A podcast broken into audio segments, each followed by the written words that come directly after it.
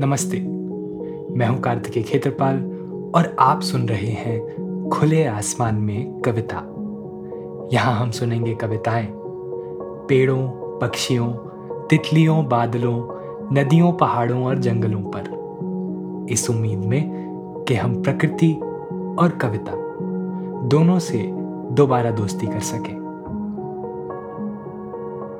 नेमी चंद्र जैन की कविता, बारिश।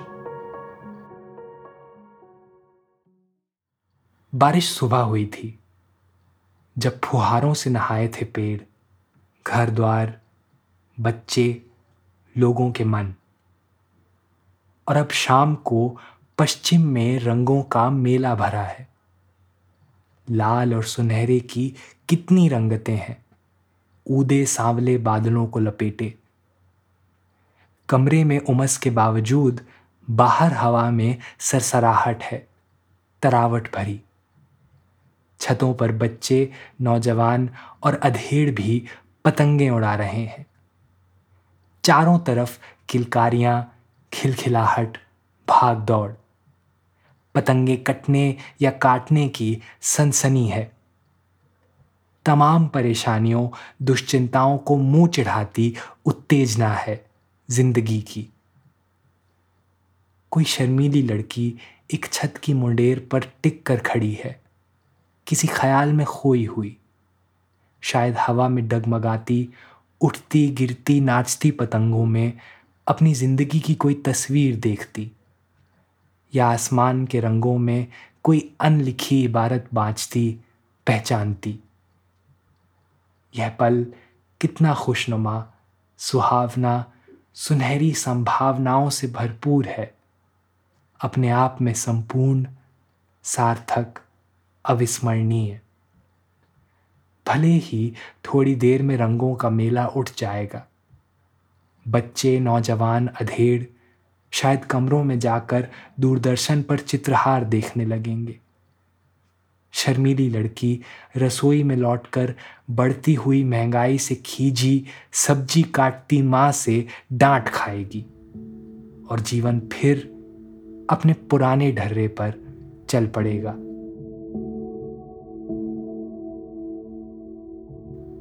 जानते हैं इस कविता को पढ़ के मुझे क्या याद आया? कॉलेज के वो दिन, जब एग्ज़ाम से पहले वाली रात को सब एक दूसरे को पीछे छोड़ने की दौड़ में लगे रहते थे। एक बार कुछ ऐसा ही माहौल था, जब अचानक मेरे कॉलेज में बिजली चली गई। बरसात के दिन थे, और धीरे धीरे सब अपने उमस भरे कमरों से निकलकर हॉस्टल की छत पर आने लगे। यहाँ मौसम बेहद सुहाना था। पूनम का चाँद हमारे सिर पर था। ठंडी ठंडी हवाएँ चल रही थी और रुक रुक कर कुछ बूंदा बांदी हो रही थी। अब ऐसे जादुई मौसम में भला किसे अपनी किताबें याद रहती? हम सब अपने एग्ज़ाम के बारे में भूल गए और एक साथ मौसम का मज़ा लूटने लगे। कोई अपने कमरे से जाकर नमकीन का पैकेट ले आया तो किसी ने अपने गिटार पर कोई धुन छेड़ दी। देखते ही देखते वहाँ कुछ ऐसा मस्ती का माहौल बन गया कि बिजली लौटने के बाद भी कोई अपने कमरे में वापस नहीं गया। अक्सर प्रकृति अपने सौंदर्य से हमें इस कदर मंत्रमुग्ध कर देती है कि हम अपनी सारी व्यस्तता, सारी उलझनों को भूलकर सिर्फ़ उसकी खूबसूरती में खो जाना चाहते हैं। यह भी बिल्कुल वैसा ही एक पल था। उस रात की अपार सुंदरता के सामने हमारे सारे प्रयोजन, सारी चिंताएँ बहुत फीके पड़ गए थे। शायद इसीलिए नेमीचंद्र जैन ने अपनी कविता में ऐसे क्षणों को अपने आप में संपूर्ण, सार्थक और अविस्मरणीय कहा है। यह अमूल्य क्षण कभी बसंत की बयार बनकर तो कभी सावन की फुहार बनकर। कभी आसमान में खिंचे इंद्रधनुष के रूप में तो कभी बादलों में छुपे चाँद की शक्ल में अक्सर हमारे सामने आकर खड़े हो जाते हैं।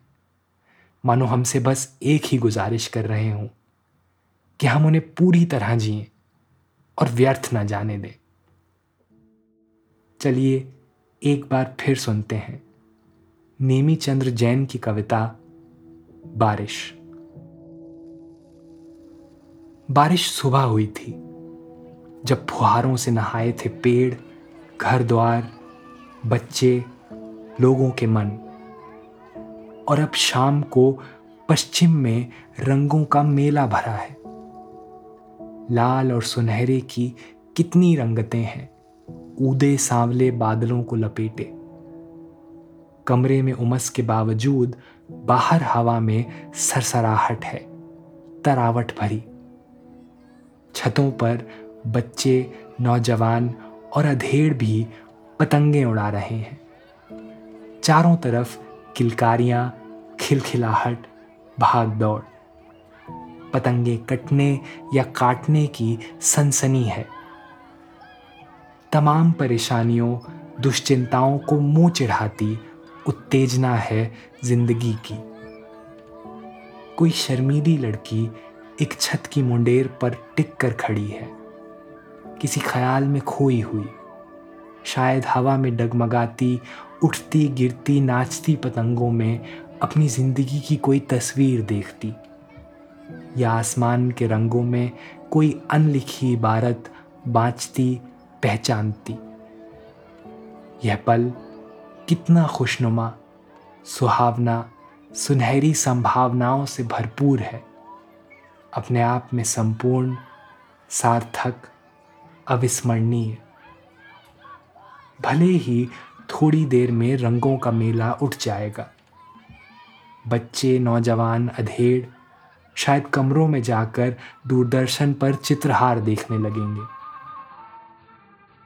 शर्मीली लड़की रसोई में लौटकर बढ़ती हुई महँगाई से खींची सब्ज़ी काटती माँ से डांट खाएगी।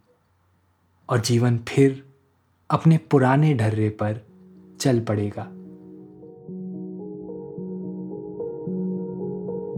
तो जाइए, अंदर दुबक कर बैठने के बजाय अब की बार आप भी बारिश का पूरा मज़ा लीजिए और अपने जीवन के इन बहुमूल्य पलों को सार्थक कर लीजिए। ऐसी और भी कविताएँ सुनने के लिए सब्सक्राइब करें और सुनते रहें। खुले आसमान में कविता। खुले आसमान में कविता स्पॉटिफाई और एप्पल पॉडकास्ट जैसे सभी पॉडकास्ट चैनल्स पर उपलब्ध है।